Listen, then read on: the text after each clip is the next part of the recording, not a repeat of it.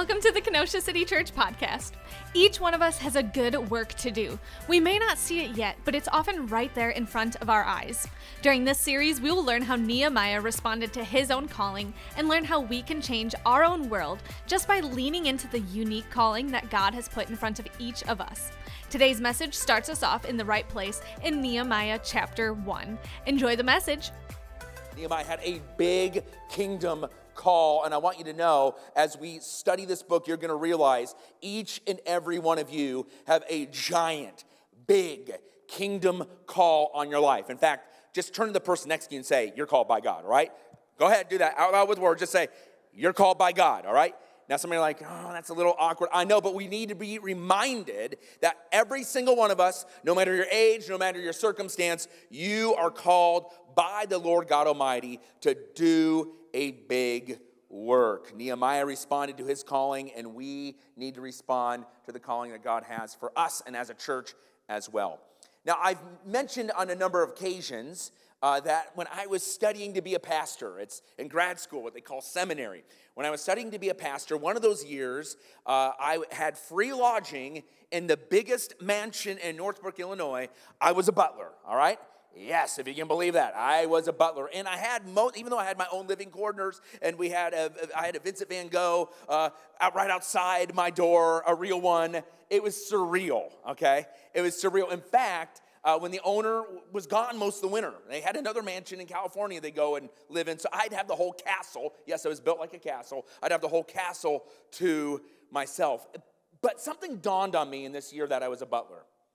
I realized that living in the biggest home in Northbrook, all right, uh, this home is rivaled only to Michael Jordan's home in, in Highland Park. Uh, I realized that unless I become a phony TV uh, prosperity gospel preacher, this was the biggest house I was going to live in until heaven, all right? I realized it was all downhill from there. Well, the owner came back and, and uh, they said, hey, next year, if you're going to be a, my butler, uh, I need you to understand, I can't have you have another job. Well, that was gonna be impossible. Like, free lodging was cool, but I still needed to pay for my school. All right, so I'm like, okay, that's not gonna work. And they said, also, I can't have you leave for Christmas. I need you to watch this area and watch this whole house. And so I just can't have you go anywhere. And I'm like, okay, the biggest house has now become one giant prison for me. So I said, all right, I'm out. So what ended up happening is I moved from the biggest house in Northbrook and I moved to the west side, right along the 294 in Northbrook, in the worst place I've ever lived in my life. An apartment building that was full of cockroaches. At one point, across the, the building and on the building across in the parking lot in the same complex, somebody was murdered. It was miserable, all right? And I remember sitting in my apartment one night, cockroaches all and, and just all the craziness that was there. I felt very lonely. I felt I went from the top all the way to the bottom. What am I doing? God, what are you doing? Have you ever had those moments? You're like, what am I doing? God, what are you doing? But in that moment, I realized that whether I'm in a really cush house or I'm in the slum, I was a servant of the Lord, a butler of the Lord in the mansion, and now I'm a servant of the Lord, a butler of the Lord in the slum. No matter where we're at this morning, what we're going to learn from the book of Nehemiah is that you are called no matter where you're at. If you're a follower of Jesus Christ, you have one giant calling over you. If you're not a follower of Jesus Christ, you can place your faith and trust in Jesus today, and oh, the adventure begins. I want you to know this it's not the professionals that God calls. Yes, he, he calls people that are professional, I guess. It's not people that have extraordinary natural giftings. Yes, God can, does and will use people with natural, extraordinary gifting. But I want you to know that the kingdom of God consists of people working together, ordinary people working together, allowing the extraordinary of God to move in and through them. And that's our main point through this whole message today, is that God's extraordinarily qualifies ordinary people. God extraordinarily qualifies ordinary people. Some of you are on the mountaintop this morning. You are loving life, right? There's some people here that you're just loving life this morning. Some of you, life couldn't be harder, life couldn't be worse. You're like, please get me in that next season. And I would say for most of us, we're somewhere in between. We're somewhere in between. But no matter what, I want you to know you have a calling over your life. Listen to this. This is from Jesus, uh, Matthew 9 36. This is what Jesus said. I'll put this on the screen. He said, when, the, when he saw the crowds, he felt compassion for them because they were distressed and dejected like sheep without a shepherd. Then he said to his disciples, The harvest is abundant, but the workers are few. Therefore, pray to the Lord of the harvest to send out workers into his harvest. I want you to lean into what Jesus has to say here. God could just snap his finger and say, you know what? Uh, there's a harvest, I'll take care of it. I'm God, right? That's, that's what God could say, right? But what Jesus is saying here is this the harvest is abundant, but the workers are few. He's not saying, hey, the harvest is abundant, but the Lord isn't strong. No, no, no. What he's saying is, the harvest is abundant, but the workers are few. So pray to the Lord of the harvest for the workers into his harvest. What the Lord is saying is this even though he's God and he can snap his fingers, he spoke creation just by his words, his strategy is actually you. You. He wants to move in and through you to get maximum glory. And that's what we're going to see with Nehemiah. The book of Nehemiah, when it's preached, it's preached for a number of reasons. Uh, it can be preached. I, I, a lot of leadership books are written uh, by the, from the book of Nehemiah. And yes, you can learn and you will learn leadership principles here. Uh, other people, uh, Nehemiah is a, a, motivational book. And yes, it's a motivational book. But what I want you to know is as we study the book of Nehemiah, it is first and foremost about God, about the people of God, and how the people of God move kingdom work amongst adversity. Nehemiah is a direct sequel to the book of Ezra, which recounts the nation of Israel's journey back to the homeland. In fact, what we will see here in the weeks to come is Israel is in really, really bad shape in this period. They have forgotten who they were. They've forgotten whose they were. Uh, they've forgotten their mission. Uh, and in fact, many died in their disobedience because they moved away from their calling. And as a result of Israel's sin, the people of God were exiled for 70 years, but yet now they have an opportunity to get back to their homeland. And we will see Nehemiah making an eternal difference despite his hard circumstances. We will also see God do extraordinary things through ordinary people. We're going to see God do extraordinary things through you as you, you let the revelation of God move through your heart. Because God extraordinarily qualifies ordinary people. So let's look at Nehemiah chapter 1. The words will be on the screen. If you're with us week in and week out, I encourage you to download our Kenosha City Church app where we have the Bible there. You can, uh, you can look up Nehemiah there. If you have your physical Bibles, even better, because uh, then you'll get the push notifications. You can, you can take notes in your Bible. Yes, you can write in your Bible, write notes, right? Nehemiah. It's kind of in the middle of the Bible. We just opened up, but there's a table of contents. You can use that. We're not, we're not Bible snobs here, all right? Nehemiah chapter 1, verse 1. Let's get right to it. The words of Nehemiah, son of Hakaliah, during the month of Chislev in the 20th year, when I was in the fortress city of Susa. Hanani, one of my brothers, arrived with men from Judah, and I questioned them about Jerusalem and the Jewish remnant that had survived the exile.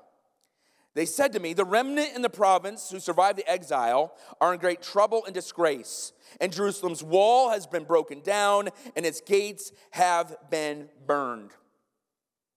Verse 1. The book is written by Nehemiah. We see this a firsthand account. Nehemiah was a very common name in this area. The name means the Lord has comforted. We notice that it was written in Chislev, which is December during the 20th year of the, the 20th year is referring to the 20th year of the reign of the Persian king Artaxerxes. Artaxerxes is an important factor for the people of God, and we will see this in the weeks to come. Uh, but we also see in verse 2, uh, Hanani, that is Nehemiah's brother, informed him of the dire conditions that people uh, were, the people of God were experiencing uh, back in Jerusalem. They were living uh, in a state of spiritual poverty and brokenness. So, as we go through Nehemiah, it's important uh, to know that Israel was in exile and they were coming back. But I want us to really understand this. If we're going to spend weeks to come in this book, I want us to really understand why was Israel in exile to begin with. And so, you, if you're a history buff, oh, you're going to want to get your notes out. You're going to get your pen. There's no way you're going to remember this, all right? So y'all better, better take notes because I'm going to give you a history of Israel in six minutes or less, all right? You ready for that? You ready to buckle up? I know some of you are like, hey, you missed that top. It's, it's a way big overview, all right? Very exhaustive here. I'll give you a three hour sermon. No, I'm not going to do that, all right? Israel's history, we're going to go back to Genesis, the first book of the Bible, Genesis chapter 12, verse 1. I'll put the words on the screen for you. The Lord said to Abram, Go from your land, your relatives, and your father's house to the land that I show you, and I'll make you into a great nation. I'll bless you I'll make your name great, and you'll be a blessing. And I'll bless those who bless you, and I'll curse anyone who treats you with contempt, and all the peoples on the earth will be blessed through you. So Abram went as the Lord had told him. That's Genesis 12 1. So God called Abram, who becomes Abraham, to leave his comfort, a life that uh, he was established, to leave his comfort and to go into somewhere he didn't know to, to lead the people of God. God promised Abraham that he would build them into a great nation, a nation that all the peoples of the earth would be blessed by, a chosen nation where, uh, through, their leader, through his leadership and through the people's witness, every nation around the world would come to know the one true God. The nation of Israel was to be one big witness for the one true God amongst a world that was full of false religion and false and, and paganism. God was going to build a nation through Abraham. This was a very, very big promise. But with this big promise came a very, very big problem. Abraham's wife, Sarai, who had become Sarah, was barren. She was barren. She could not have children. And so he waited and he waited and he waited for the promise that God said he was going to do through him. Because we need to understand this, church. God keeps his promises. But sometimes we get impatient, right? I mean, have you ever had to wait for something that you were so certain was going to come? Uh, have you ever had to wait for something, a promise for the Lord, and you felt like it was never going to happen? Uh, let's get honest here, church. Have you ever heard me say something from Scripture? Have you ever read something in Scripture and you see this promise of God and you're like, that might be for somebody else, but I don't know if that's for me. I don't know shh, if I believe that. That's what your heart might be saying because you read this promise and there's a gap between what God's promise says and what you're experiencing in life. But I want to say it again God keeps his promises, period. You may be waiting, but waiting is not a problem with God. Rather, it's a challenge for us. And in that waiting, will we trust Him? Will we trust Him? Because taking God's plan into your own hands will lead to very, very bad places. And God kept His promise. It took Him 25 years to give Sarah and Abraham, Isaac. And oh, yes, they made a big mistake in the 25 years. Don't have time to get into that, but they took things in their own hands, and it's enough for an R rated movie, all right? They gave birth to Isaac, who then gave birth to Jacob, who take on the name personally as Israel. He would have 12 sons who would become the 12 tribes of Israel. You fast forward uh, through Joseph, who would populate Egypt. Uh, fast forward through Moses, who would lead the people out of Egypt. Fast forward, Israel's tribes would later enter into the promised land. God was supposed to be the king of Israel, a theocracy. They didn't have a human king sitting on a throne, God was the king. But as they were entering, as they, as they were looking to enter the promised land, they said to their spiritual leader at the time, Samuel, We want a king, a real king, a human king. And Samuel's like, Seriously? You know, like when you're like discipling somebody, or you're maybe it's your kids, or maybe it's a friend, and you think you're going so far in your discipleship, and all of a sudden they just make a claim or they make a request, and you're like, wait a minute, what, what are you talking about? That was this moment. We want an earthly king. Samuel's like, oh, You got to be kidding. He goes to the Lord. He's so mad. We, we pick up in 1 Samuel. Let me read it to you 1 Samuel 8 7. He said, Listen to the people. This is God speaking to Samuel. Listen to the people and everything they say to you. They have rejected you, they have rejected me as their king. They are doing the same thing to you that they have done to me since the day I brought them out of Egypt until this day, abandoning me and worshiping other gods. So they installed Saul. Saul was the first king of Israel. He rejected God, God rejected him. Then came David, he was the second, second king. He had a heart to build a temple for the Lord in Jerusalem, for a place to worship the Lord, and the world to come to hear about the one true God. It wasn't the temple wasn't built under uh, David's time. He had the vision for it. Solomon executed that vision by building uh, the temple. But Solomon also fell into great sin. He had over 1,000 wives and concubines, slept with them. It was not a great sin. And he was setting up dysfunction for generations to come in the nation of Israel.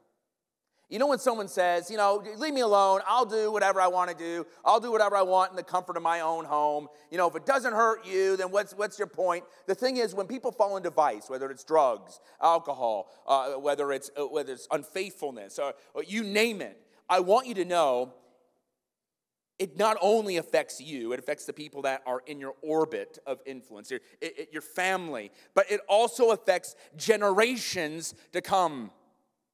It's why when there's an addiction, it's why when there's when there's mistakes that are made over and over and over again, whether it's financial, whatever, uh, people in your orbit learn these habits. Your kids are learning these habits. Your grandkids will learn these habits, and unless there is an, a spiritual intervention, it will go on for generations. Solomon's son Rehoboam was anointed to be the next king, but the 10 northern tribes rejected Rehoboam. The northern tribes instead installed their own king. We see this often uh, in the history of Israel people rebelling and self anointing themselves and having followers. The northern tribes installed their own king, Jeroboam, and it resulted in a divided kingdom. Now, there have been rebellions in Israel's past, but this was the first time there was literally a division on the map. You had the northern kingdom, which they called Israel. The ten, it was 10 of the 12 tribes. Uh, then you had the southern kingdom, which Jerusalem was in. And that was called Judea. That, that there, was, there was two tribes. There was a division. Immediately in the north, Jeroboam would set up alternative uh, religion, false gods, taking on the customs uh, of the pagan nations. And every king thereafter, Jeroboam, was evil. The Bible says did evil, was exceedingly evil, doing wicked things in the sight of the Lord. The Lord would send prophets to confront them. We see Hosea, Elijah, Elisha, to name a few. They tried to warn the people, but the people were stiff necked because they wanted to do whatever they wanted to do. The northern kingdom of Israel thumbed their nose at God for over 250 years. I want you to think about that. That is longer than the United States has been a nation. Sometimes we're like, whoa, God, these last four years have been terrible. Well, listen, there's, I bet there's some people in the northern kingdom like, God, it's been almost 250 years. It's terrible. When you think, think of it this way God has a long fuse. The Bible says he's slow to anger. But if the fuse is lit, eventually the fuse gets to the firecracker, and as the old saying goes, boom goes the dynamite, right? What happens is this never assume how long the fuse is, just know that disobedience breaks God's heart. And when we get off mission, eventually he says, Time's up. We see this with every empire. We see this with individuals. Eventually, he says, Time's up. Judgment is here. And I know we like to proclaim, all right, America's going to be in judgment in the next 12 months or whatever. We can't say that, but we do know that if we are thumbing our nose at God, eventually he says, Time's up. And for Israel, time was up on 722 BC. God raised up the Assyrian Empire from the north and invaded the northern kingdom. They took captive the people of Israel, they scattered them through the Assyrian Empire, and they became slaves. The southern kingdom, meanwhile, uh, they had a mixed track record. They had some good kings, some really godly kings, and some really wicked kings. But eventually, idolatry would destroy uh, the southern kingdom. God would send prophets to them as well. They would ignore them, often kill them. And during this time, a new empire arose the Babylonians. They took over the Assyrians. They were bigger, they were badder, they were meaner, and they were knocking the doorstep of Judea. The Lord used an even bigger empire to attack Judea. And over a 20 year period, starting in 606 BC, the entire nation of Israel uh, fell to Babylon, and this was complete by 586 when the entire nation um, had fallen to the Babylonians. Listen to this. This is from Second Chronicles, if you're taking notes. Second Chronicles 36 17. This gives a very vivid description of the fall of the southern kingdom. Second Chronicles 36 17. And by the way, what I'm reading to you is very important for what we're going to read into Nehemiah. Second Chronicles 36 17. So he brought up against them the king of the Chaldeans. The Chaldeans is also Babylon.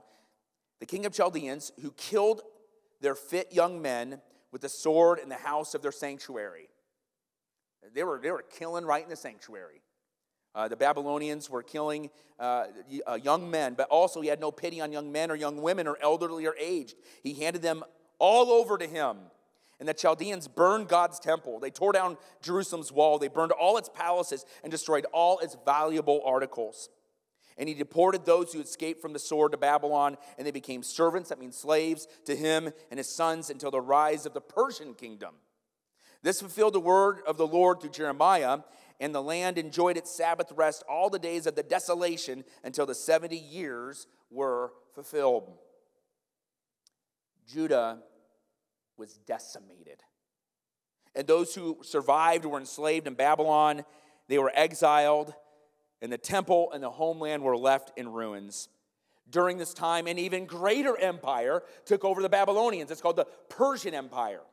And so, as we get into Nehemiah, you're going to notice that the Persian Empire is the, uh, is the flavor of the day, all right?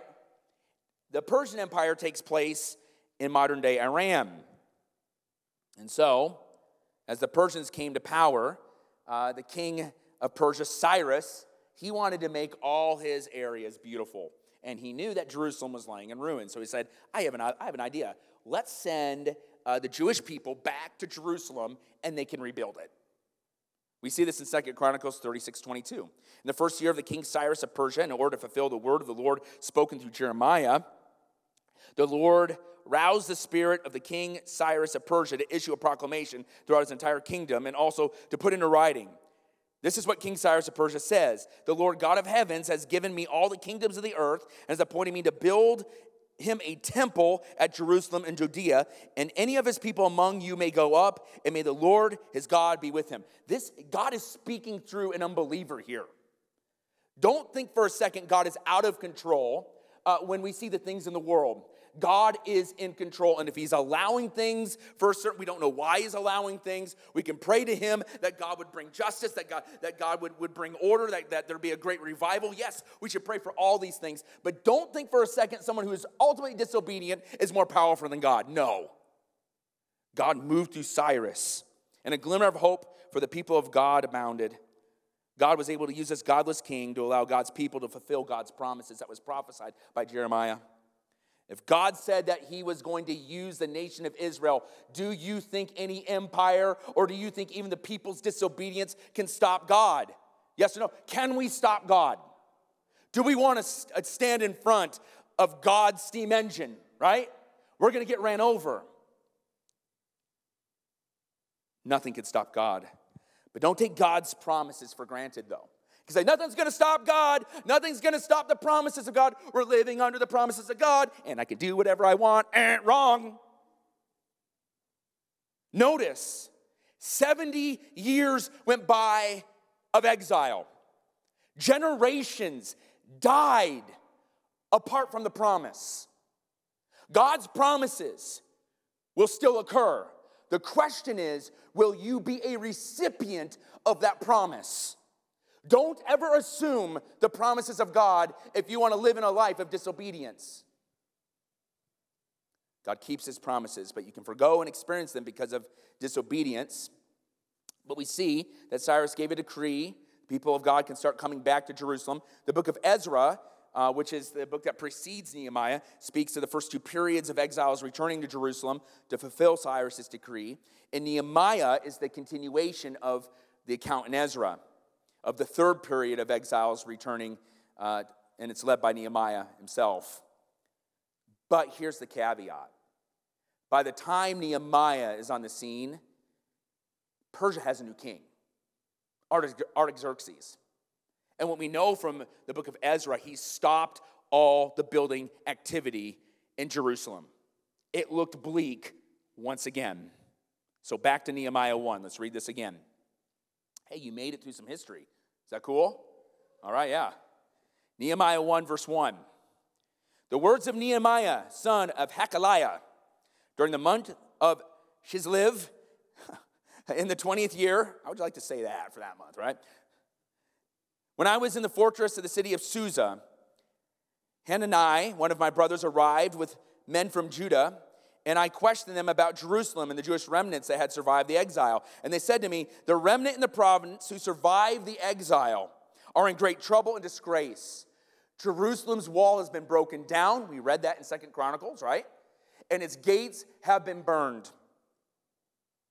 Hananiah gave Nehemiah a full picture of what the homeland looked like. Nehemiah could be like, hey, brother, tell me how it is in Jerusalem. Well, it's great, brother. Great is the Lord, right? Yeah, so it's just, you know, it's a little rough a little bit, but we're doing fine. How many of us come to church like that, right? How you doing? Oh, I'm doing great. It's great to be in the house of the Lord. It is great to be in the house of the Lord. But you know what I mean? When we just get over the top, kind of syrupy with our Christian words, you know, like this, and we don't let the stuff that God really wants to be put on the altar.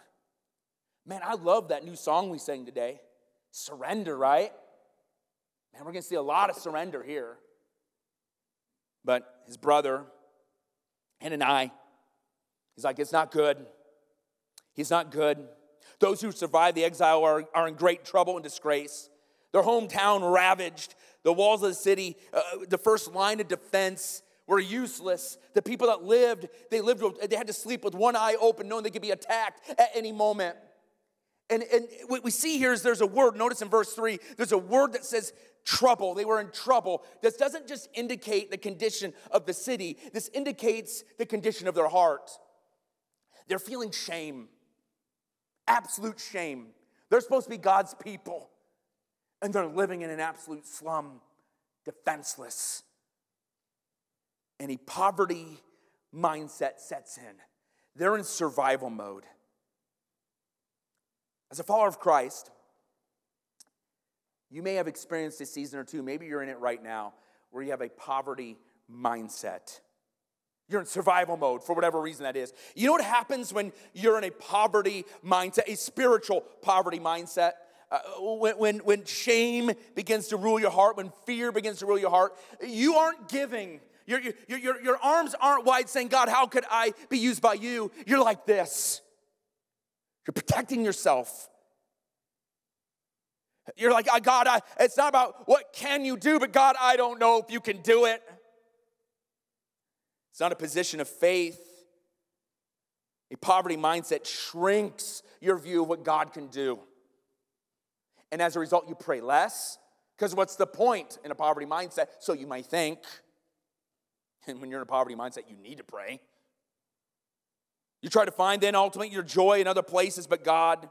And I want you to know a poverty mindset leads down a very, very bleak, dark road. Are you living this morning with a poverty mindset?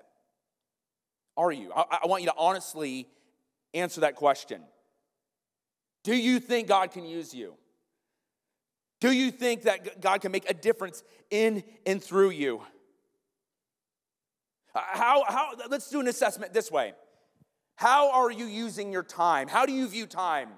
If you're like, God, I don't have any time for you, I can't do that, it's because maybe, listen, I'm not talking about planners. I know we have planners in here. Some of you are free spirits are like, what's going on today? I don't know. We'll see what happens. Other you're like, I have hour by hour, this is what my day is looking like. Not talking about that. Poverty mindset is you never have enough time because you're so worried about what if I do this? I can't do that. And if I do that, then I can't do that. God, I, I no. I can't, I can't spend time with you. I can't spend time with God's people. I can't assemble on Sunday because I got to mow my lawn. And then I can't go to city group because I got to eat dinner. And you think of all these different things that everybody else has to do as well. And you say, no. Your talents. God wants to move in and through you. But if you have a contract with God that's 35 pages long of exceptions, I want you to know that is not living in the abundance of what God can do through you. It should not be God, I'll only serve you in these different ways. It's a God, uh, where? What? Even if you're not necessarily talented in that way, right? Time, talent. What about your treasure? Ooh, your possessions, right? If you have a poverty mindset, what if something happens? But when you understand, I'm not talking about living reckless or not having a budget. We should all have a budget. We should all live within our means. We should all live our paycheck. Uh, okay, you get what I'm saying? I'm talking about when it rules you in the fear of I could lose it. You never are doing this. You want to know if you're struggling with uh, your treasures? Watch people's reaction at Christmas when you give them presents, right? Oh, what's this? Oh man, that was on sale at the dollar store? Anyway, no, I'm just kidding. All right, so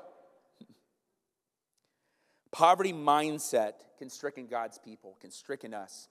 And when it strickens God's people, it puts a lid on what God can do in and through that church because we aren't willing. God extraordinary qualifies ordinary people. Let's live knowing that God can abundantly do what he wants to do through us. This isn't prosperity gospel, we're naming or claiming it. No, rather, it is acknowledging uh, the attributes of God that he's all powerful, he's all knowing, he's all loving, he's close to you, he's not a distant God, and he wants to move in and through you, through his people, his church, to change the status quo. Amen? So, God is calling Nehemiah through a broken heart to do extraordinary things. And the church, he wants to do the same. If you want to be used by God, I want to look at three things in this morning. Three things this morning.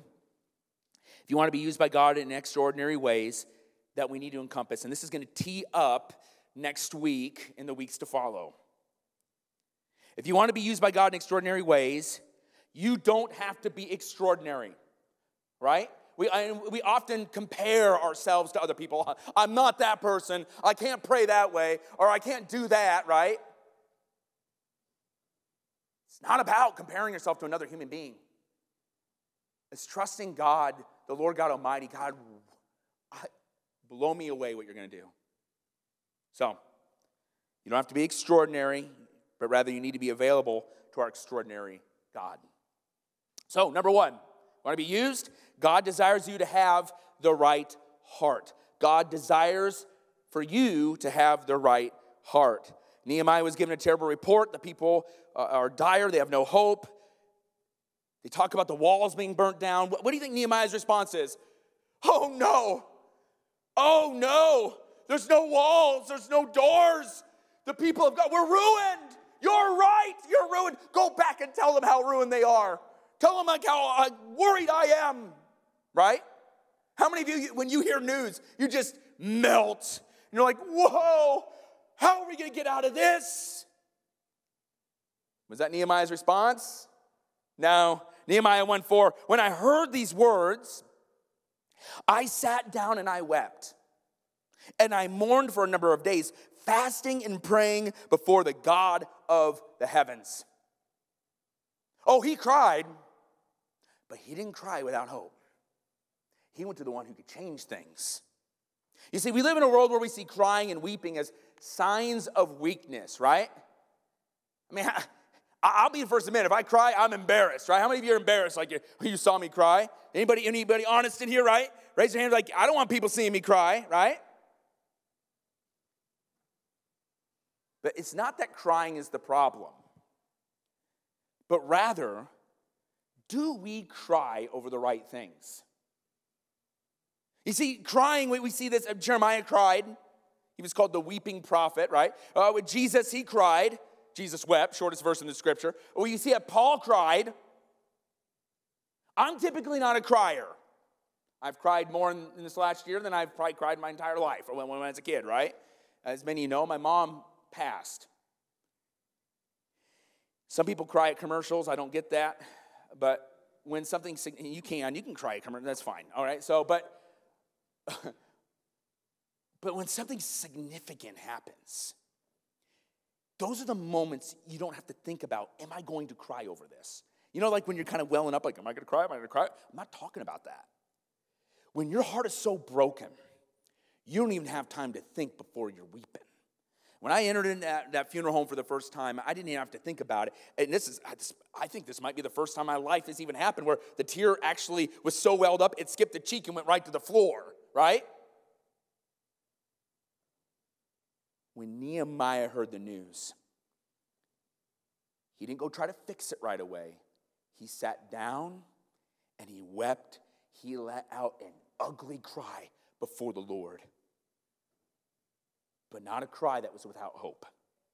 Because God broke Nehemiah's heart, not to move him to despair, but to move him to the Lord. Some of us, we have a cry that needs let out. We have something so deep that has been pushed into our hearts. that we need to let it out and give it to the Lord. God, extraordinary qualifies ordinary people. He wants to break our hearts first. He wants us to have the right heart. God desires you to have the right heart. Secondly, God desires you to be quick to pray. Quick to pray. Nehemiah 1 uh, verse 4 So when I heard these words, I sat down and I wept. I mourned for a number of days, fasting and praying before the God of the heavens. God wants our hearts broken for what moves his heart. He wants our hearts aligned to what matters to him most. And, church, he wants us to know him. He wants our character uh, to be aligned with him. He wants us to tell the world about him. For Nehemiah, he was moved to prayer. It says here for a number of days. Some theologians believe that he sat and he prayed and he fasted for four months. Four months before he went to the king.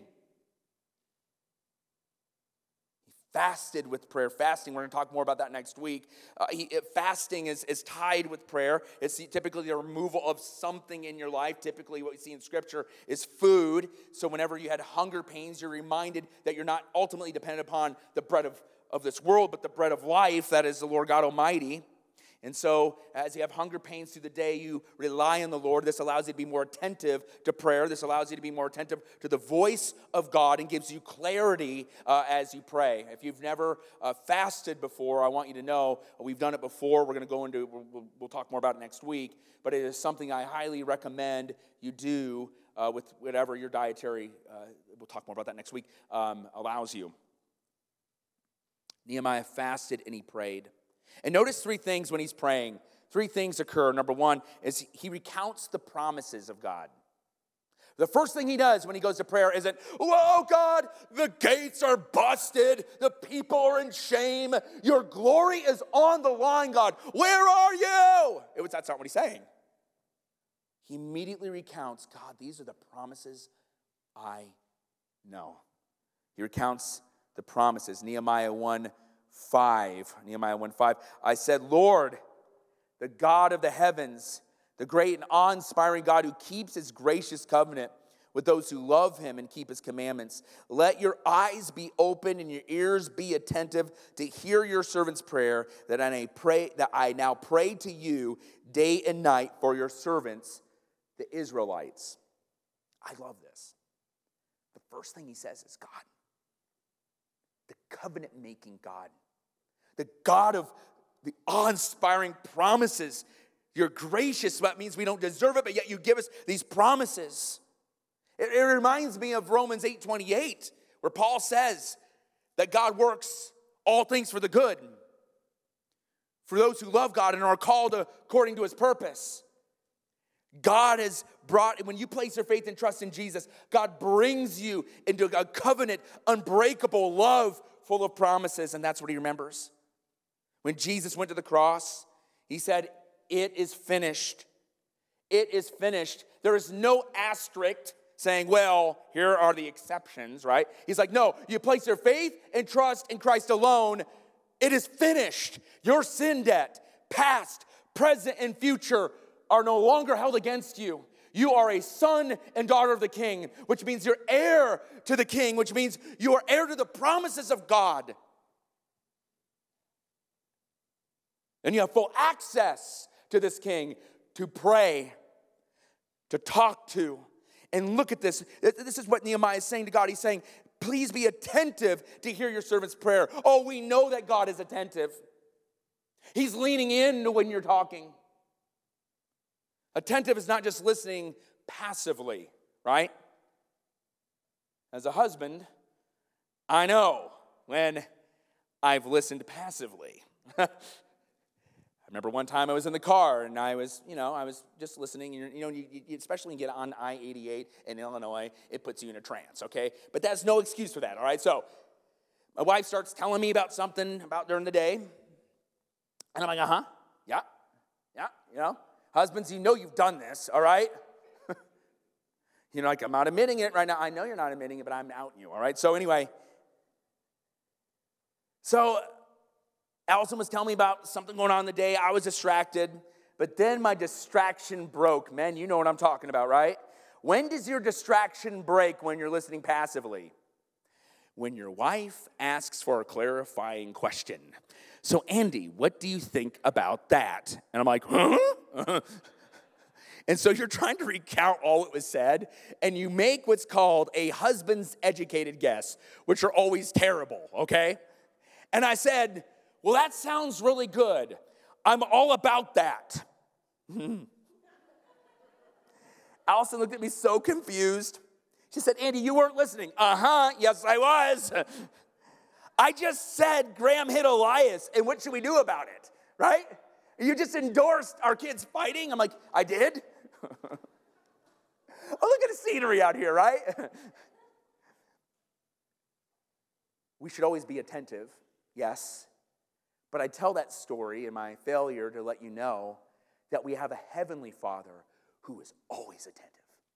He's always listening to you. You have access to Him, and He's listening. Listen, He is the God of all creation. He is seeing all of creation in one instantaneous now, and yet He's not distracted saying, oh, hold up here. I'm watching what's happening in Ukraine and Russia right now. oh, yeah, yeah, yeah, just go for it, right? That's not Him. When you go to God, He's leaning in. And it's not that God saying, okay, I'll do whatever you want. He's not a genie, but He's leaning in because He cares for you. He's a personal God. And when we pray to Him, it's not about us necessarily changing God's mind. No, rather, it's us being in the presence of God and understanding His will. Our God is attentive, He's a promise keeper.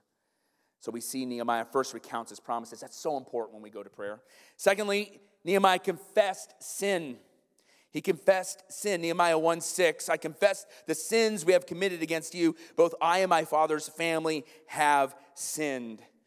It is so important to confess sin. Yes, when, you're, when you place your faith and trust in Jesus, yes, your sins, past, present, and future, are all forgiven. But the thing is, newsflash, hate to break it to us all, but guess what? Christians still sin, okay? Right? Anybody stop sinning in here? Don't raise your hand because I'll call you a liar, all right? So, we still need to be right. We still need to go to God and say, God, I messed up here. Because when we live in continual sin, like it doesn't matter, God, yeah, whatever, it hurts our intimacy with God. You know, when I'm, I'm just I'm gonna roll here. So uh, uh, when it comes to when it comes to this, I you know Allison's like you can tell as many of these stories as you want. Okay, I will. So um, one of my jobs at home is to take out the trash. And there's times I forget to take out the trash, okay? And so I remember coming home one day and the trash was just everywhere. And there was garbage was on the floor because it had overflown. And I said, What's this garbage doing on the floor? Whoops. You know, like when something comes out of your mouth, like, no, put it back in, right? And I realized I didn't take the trash out. And I was like, Andy, you didn't take the trash out. I'm like, oh, sorry. So I take the trash out really quick. And then I come back in and I'm like, I go for the hug. I'm like, hey, how was your day? She gives me the hug, right? But I realize even in that hug, I can feel the radiation that I didn't take the trash out, right? You see, when we do something wrong, it affects even slightly in that moment the quality of the relationship. I want you to know that your sin, if it's left unchecked and you don't care about it, it's going to affect your relationship with God. We live in an era where we think that we can be whatever we want to be and do whatever we want to do in the name of Jesus. I hate to say this, it's infecting even evangelical churches. People are doing things as they see right in their own eyes. They're borrowing methods, they're, they're borrowing bitterness, they're borrowing different things from, from secular society, but if they do it in the name of Jesus, they must be right. I want you to know it's not. Sin harms your relationship with Jesus. Oh, yes, He's still your Heavenly Father. Oh, yes, you're still the son and daughter of a king, but I want you to know you're not hearing His voice very well. Your sin grieves God, but let me tell you this right now your sin doesn't change God who He is, uh, your sin affects you. You don't hear God as well. Your prayers are hindered because you're asking for the wrong things or the wrong motives. That's why we must examine ourselves. Where are we not being obedient? Confessing sin and bringing about that right spirit. It's like what David said in Psalm 51 after he fell into grotesque sin. He said, Create in me a clean heart, O God, and renew a right spirit within me. That needs to be our prayer. We must ask God to search our hearts. What do you need to confess this morning? Next thing that we see is, oh, yes, Nehemiah finally then goes into request. Verse 10 They are your servants and your people. You redeemed them by your great power and your strong hand. Please, Lord, let your ear be attentive to the prayer of your servant and to that of your servants who delight and revere your name. Give your servant, here it is, success. He already knows what he's going to do in his heart, right? But he's like, God, I need success if I'm going to do this. And grant him compassion in the presence of this man. Nehemiah, we see right off the bat, is a man of prayer. He's a man of prayer. Instead of talking about it or like, whoa, right? Instead of stewing on it, instead of like, you know, getting on texting about it, right? Instead of getting in circles and just saying, yo, man, can you believe this? Like, you know, like, you know, when you're in a conversation, you're just lamenting and you know it's not building things up. You know it's not given to God. It's probably bordering on gossip or is gossip. It's like you talk in, in a circle like, yeah, oh, well, yeah, just can't believe it, right? Then maybe you return to the conversation two or three days later. Oh, well, yeah, whatever, right? Well, have you prayed about it? Have you given it to God, right? Nehemiah was a man of prayer. And Nehemiah knew the dire conditions in Jerusalem, and he knew that it was going to take an act of God to move the heart of King Artaxerxes to allow people to start rebuilding this city again. It looked bleak, but he went to prayer. Man, when we go to prayer, church, we need to ask God and we need to expect that God can do whatever he wants to do. Amen? We are nothing without prayer. We're powerless without prayer and we need to respond together in prayer. I mean, we have a prayer team that's available in the back of this room, sometimes in the front of this room. You just got whatever, whatever we end up doing that day. We have prayer available. But you know what?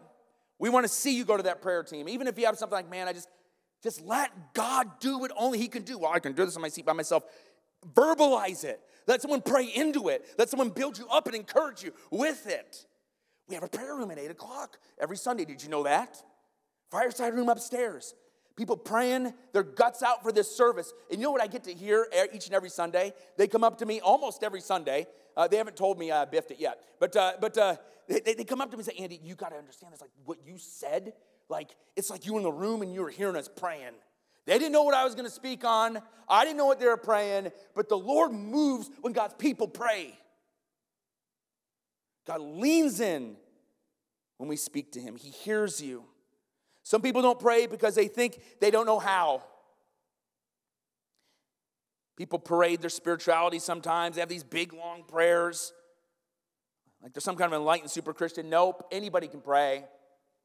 If you, have a, if you have a relationship with Jesus Christ, if you have placed your faith and trust in Him alone, you can talk to God. Amen? When we go to God, because when you are when you place your faith and trust in Jesus, you're His people because he's redeemed you by his blood. God broke Nehemiah's heart to move to God first in prayer because God extraordinarily qualifies ordinary people. Last thing, and then we're going to pray. Remember who you are. Remember who you are. Nehemiah 1 11. Eight words. I'm going to read you. You can almost miss it because in some of your Bibles it's a separate line. Nehemiah 1:11 At the time I was the king's cupbearer. At the time I was the king's cupbearer. Nehemiah was a cupbearer to King Artaxerxes. That meant as in his slavery, he moved up the ranks and he became a cupbearer, which is a butler. Oh, I resonate with that. A butler. Which means he had access to the king. He even had access to, to say yes and no to people that came into the palace. Nehemiah wept and he prayed and he remembered who he was.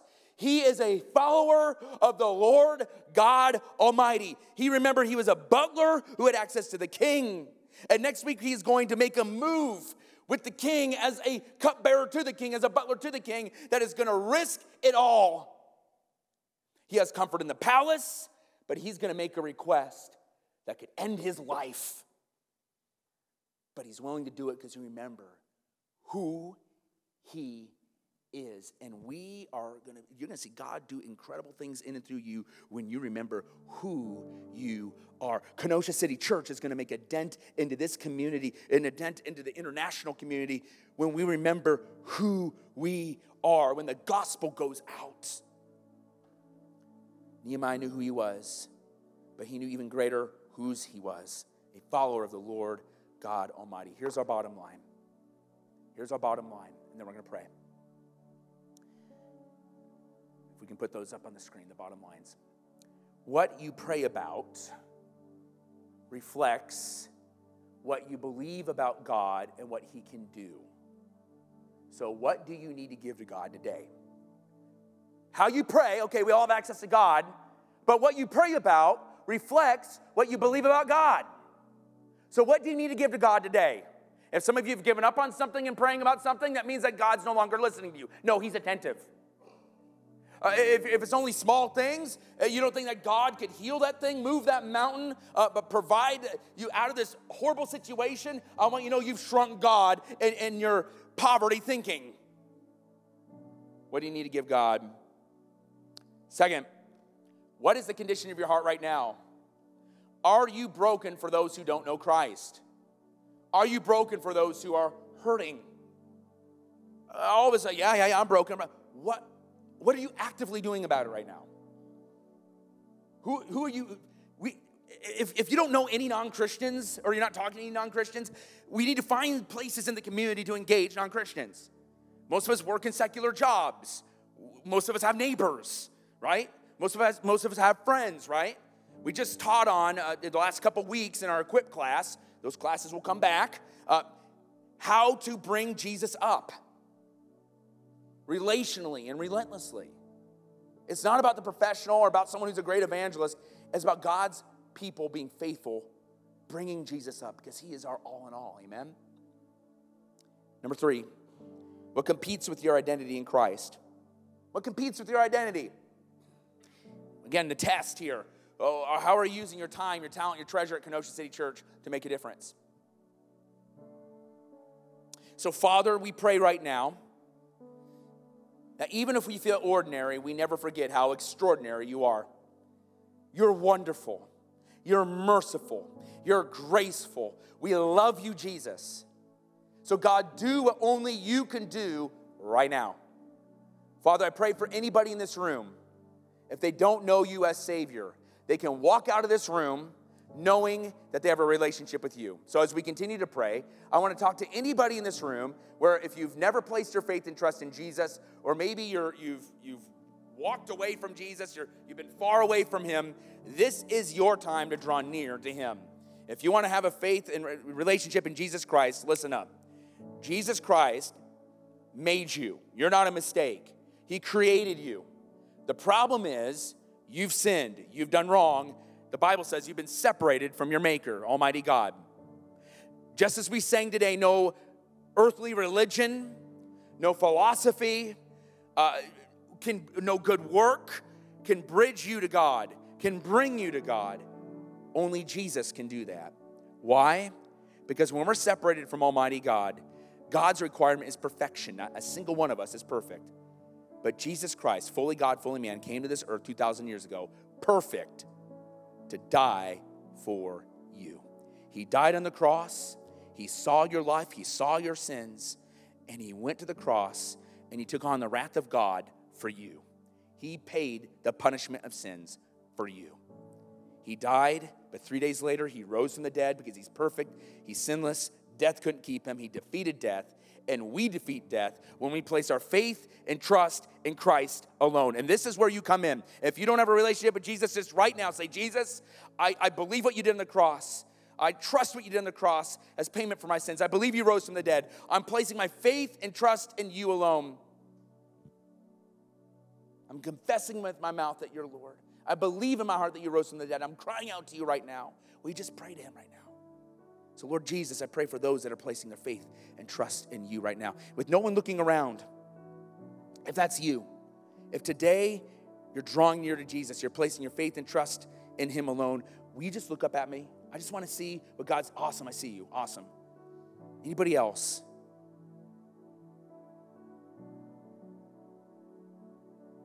Awesome. For those of you that have responded to Jesus today, will you pray with me?